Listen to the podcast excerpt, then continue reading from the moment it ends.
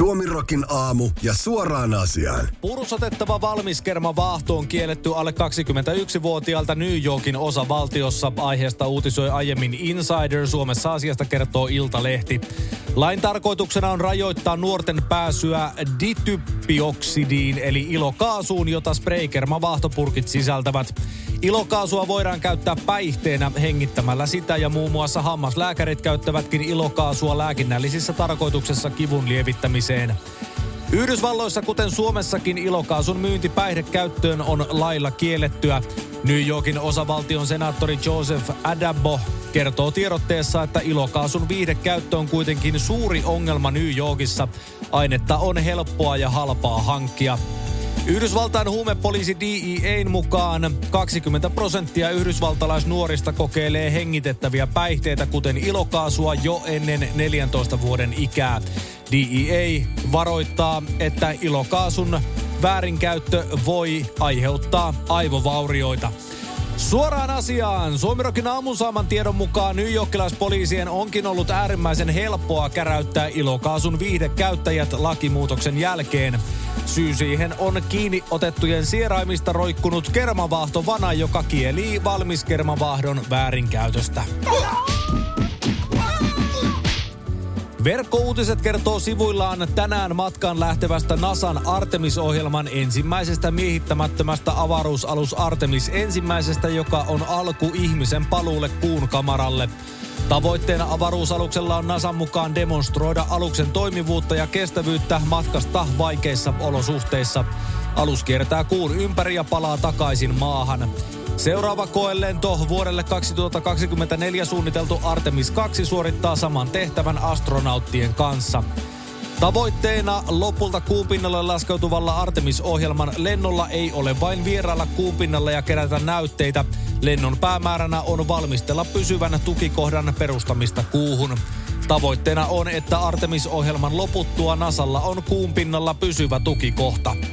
Suoraan asiaan. Suomirokin aamun tietojen mukaan 2024 Artemis 2 mukana kuuhun lähetetään myös yksi turkulainen.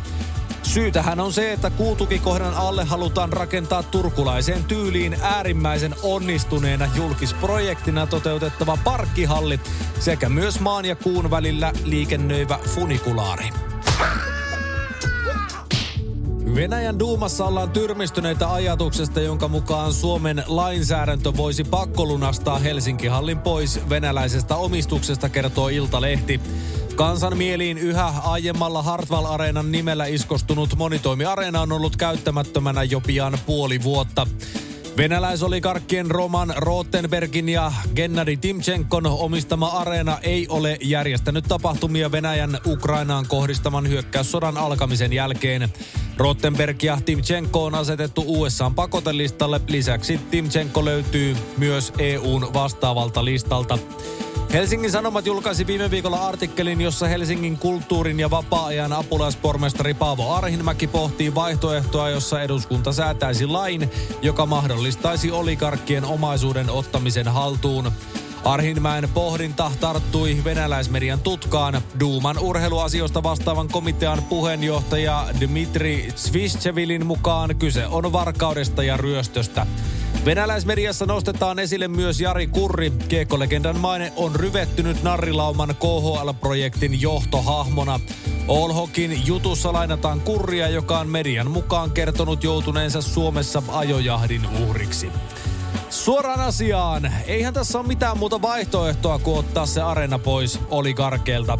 Mutta sehän ei toki ole ryöstö tai varkaus tai edes pakko lunastus, vaan ainoastaan halliomaisuuden omistajuuden siirron erikoisoperaatio. Ilta-Sanomat kertoo verkkosivullaan, kuinka meripelastuskeskus Göteborg pyysi eilen meripelatushelikopteria Suomesta varautumaan Stena Skandika-laivan evakuointiin Kotlannin rannikolla. Ruotsalaislehti Expressen kertoo, että Stena Skandika menetti sähkönsä ja ajelehti kohti Gotlannin rannikkoa. Aluksen vauhti oli pelättyä nopeampi. Alus saatiin lopulta hinaukseen puoli yhdeltä toista Suomen aikaan ja vain pieni osa matkustajista evakuoitiin ennen tuota. Aluksella oli alun perin 299 ihmistä. Aftonbladetin mukaan aluksella olevilla ihmisillä ei ole vaaraa. Suurempi riski on sen sijaan mahdolliselle ympäristöonnettomuudelle, kuten öljyvuodolle. Suoraan asiaan, vai että sähköt katkesivat? Kukapa olisi uskonut, että energiakriisi iskee tällä tavalla laivateollisuuteen asti.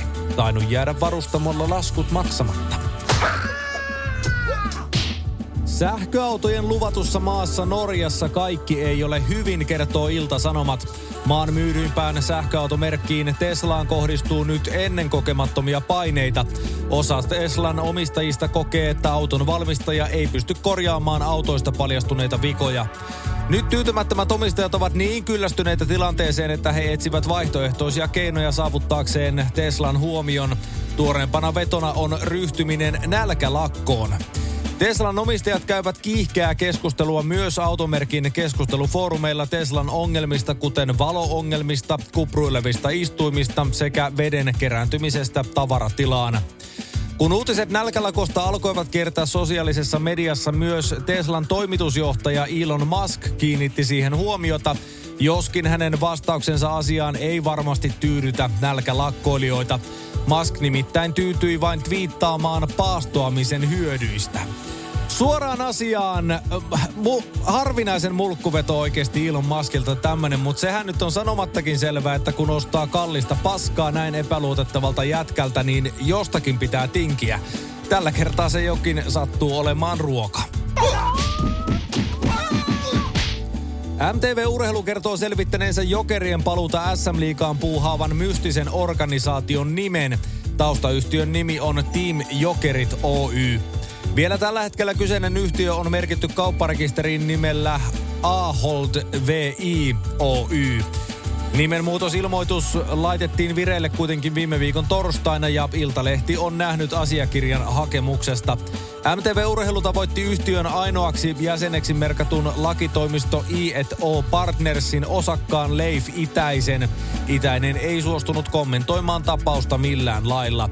Iltalehti uutisoi aiemmin kaikkien Jokerit Hockey Club Oyn eli Jari Kurin omistaman yhtiön työntekijöiden siirtyneen viime viikon lopulla uuden taustayhtiön listoille vanhoina työntekijöinä. Kaikkien työntekijöiden piti tässäkin tapauksessa allekirjoittaa salassapitosopimus. Edelleen on epäselvää kuka tai ketkä ovat rahoittamassa hanketta palauttaa jokerit takaisin jääkiekon liigaan. Suoraan asiaan. Täytyy kyllä sanoa, että kaikkien näiden Venäjän reisun epäselvyyksien jälkeen herättää äärimmäistä luottamusta, että näitä päätöksiä ja jokereiden paluuta liikaan tehdään näinkin avoimesti. Iltalehti kertoo verkkosivullaan, kuinka perhe- ja peruspalveluministeri Aki Lindeen osallistui budjettiriihen neuvotteluihin eilen säätytalolla. Kansalaisten huomio kiinnittyi siihen, että ministeri esiintyi paikan päällä flunssaisena. Hän myös itse myönsi tiedotusvälineille ollensa flunssassa. Lisäksi hän esiintyi ilman kasvomaskia. Olin aamulla koronatestissä, koska se oli negatiivinen, en nähnyt ongelmana olla mukana kokouksessa, Lindeen sanoo. Hän kertoo, että hänellä oli maskeja kyllä mukana taskussa kokouksessa siltä varalta, että olisi yskinyt. Linden on siviiliammatiltaan erikoislääkäri. Hän sanoo, että osasi tämän vuoksi tehdä arvion terveydentilastaan. Kyllä minä osaan sillä tavalla eritellä nämä tilanteet. Suoraan asiaan. Nyt täytyy kyllä sanoa, että tässä kun on näin tavan kansalaisena muutaman vuoden väistely onnistuneesti koronaa ja sitten lukee meidän perhe- ja peruspalveluministerin sooloilevan tällä tavalla menemään, niin ei ihan hirveästi kyllä voitele. Linden varmaan jättää petihommissakin suojauksen käyttämättä, kun kyllä minä osaan sillä tavalla eritellä nämä tilanteet. Yhdysvaltain entisen presidentin Donald Trumpin sosiaalisen median alussa Truth Social ei ole tervetullut Google Play-sovelluskauppaan, kertoo Iltalehti. Googlen mukaan sovellus rikkoo säännöstöä, joka koskee fyysisen uhkauksen ja väkivallan yllytykseen liittyvän sisällön kieltoa. Googlen viestinnästä kommentoitiin tapausta aiheesta uutisoineelle BBClle. Google kertoo ilmoittaneensa Truth Socialille useista käytäntörikkomuksista 19. elokuuta. Tehokkaat moderointijärjestelmät käyttäjälähtöiselle sisällölle ovat käyttöehtojemme ehto. jonka jokaisen Google Playssä julkaistavan sovelluksen tulee täyttää, Google kertoi. Google kertoi myös tarjonneensa Truth Socialille neuvoja ongelmien korjaamiseksi. Trump perusti Truth Social-alustan, kun Facebook ja Twitter määräsivät hänelle palveluidensa käyttökielon Capitol-mellakan jälkeen. BBC mukaan kriitikot ovat väittäneet Truth Socialilla olevan ongelmia disinformaation sekä vihapuheen kanssa. Suoraan asiaan, voi Trump parkaa. Kaverille ei vaan anneta mahdollisuutta. Ensin FBI ratsaa huvilan ja sieltä löytyy vuotaneita vakoja tietoja. Sitten oikeudenkäyntiasiatkaan ei mene putkeen ja nyt tyypin totuussomekin on vasta tuulessa. Toisaalta taas ihan oikein sille mulkulle. Suetsin kanavalla on vältytty surullisen kuuluisan rahtialus Evergivenin tapauksen toisinnolta, kertoo talouselämä. Rahtialus Evergiven jumiutui Suetsin kanavaan maaliskuussa 2021 ja aiheutti viikon kestäneen tukkeen yhdelle maailman tärkeimmistä kauppareiteistä. Se on siis lyhyin reitti Aasian ja Euroopan välillä, jota pitkin kulkee 12 prosenttia maailman kaupasta. Keskiviikkona öljytankkeri Affinity 5 jumiutui samaan kohtaan kanavaa, mutta hinausalukset saivat sen liikkeelle muutama tuntia myöhemmin. Alus ajoi Karille ilta seitsemän aikaan paikallista aikaa ja se saatiin irrotettua viisi tuntia myöhemmin. Tapauksesta kertovat kansainväliset mediat, kuten The Guardian ja uutistoimisto Reuters. Suoraan asiaan. Suomirokin aamu on hyvillään siitä, että alus ei jäänyt jumiin ja tulevan joulun hittituotteet sekä Mariah Careyn albumit pääsevät matkustamaan kauppojen hyllyille. Saamiemme tietojen mukaan nämä artikkelit odottavat vuoroaan Suotsin kanavalla sellaisten rahtialusten kuten Zero Fax Kiven 6 ja Watch Me Jam This Beach Up 99 kannella sijaitsevissa konteissa. MTV Uutiset kertoo verkkosivullaan venäläisen öljyyhtiön hallituksen puheenjohtaja Ravil Maganovin kuolleen torstaina 67-vuotiaana. Kuolin syystä kerrotaan ristiriitaisia tietoja. Uutistoimisto Reutersin sekä venäläismedioiden lähteiden mukaan Maganov kuoli pudottuaan torstaina sairaalan kuudennen kerroksen ikkunasta Moskovassa. Kyseistä moskovalaisklinikkaa kutsutaan myös Kremlin sairaalaksi, koska siellä hoidetaan usein Venäjän poliittiseen ja taloudelliseen eliittiin kuuluvia henkilöitä. Kahden Reutersin lähteen mukaan on hyvin epätodennäköistä, että Maganov olisi tehnyt itsemurhaa. Yhden lähteen mukaan Lukoilin sisällä uskotaan kyseessä olleen itsemurha, mutta todisteita tästä ei ole esitetty. Nyt Lukoil on julkaissut tiedotteen johtajansa kuolemasta. Yhtiön mukaan Maganov menehtyi vakavaan sairauteen. Tiedotteessa kiitellään Maganovia pitkästä urasta ja ansioista paitsi Lukoilille myös venäläiselle energiasektorille. Suoraan asiaan, huh huh. Onkohan tässä nyt sitten uuden pandemian paikka? Vakava sairaus, joka saa sairastajansa putoamaan kuudennen kerroksen ikkunasta. Aika kova oire. Suomi rokin aamuja keskelle köljä. Ja ehkä vähän siihen siivuunkin pikkasen. No, äkkiäkös tän voi erä olla?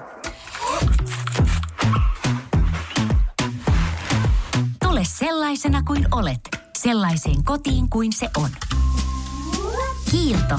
Aito koti vetää puoleensa.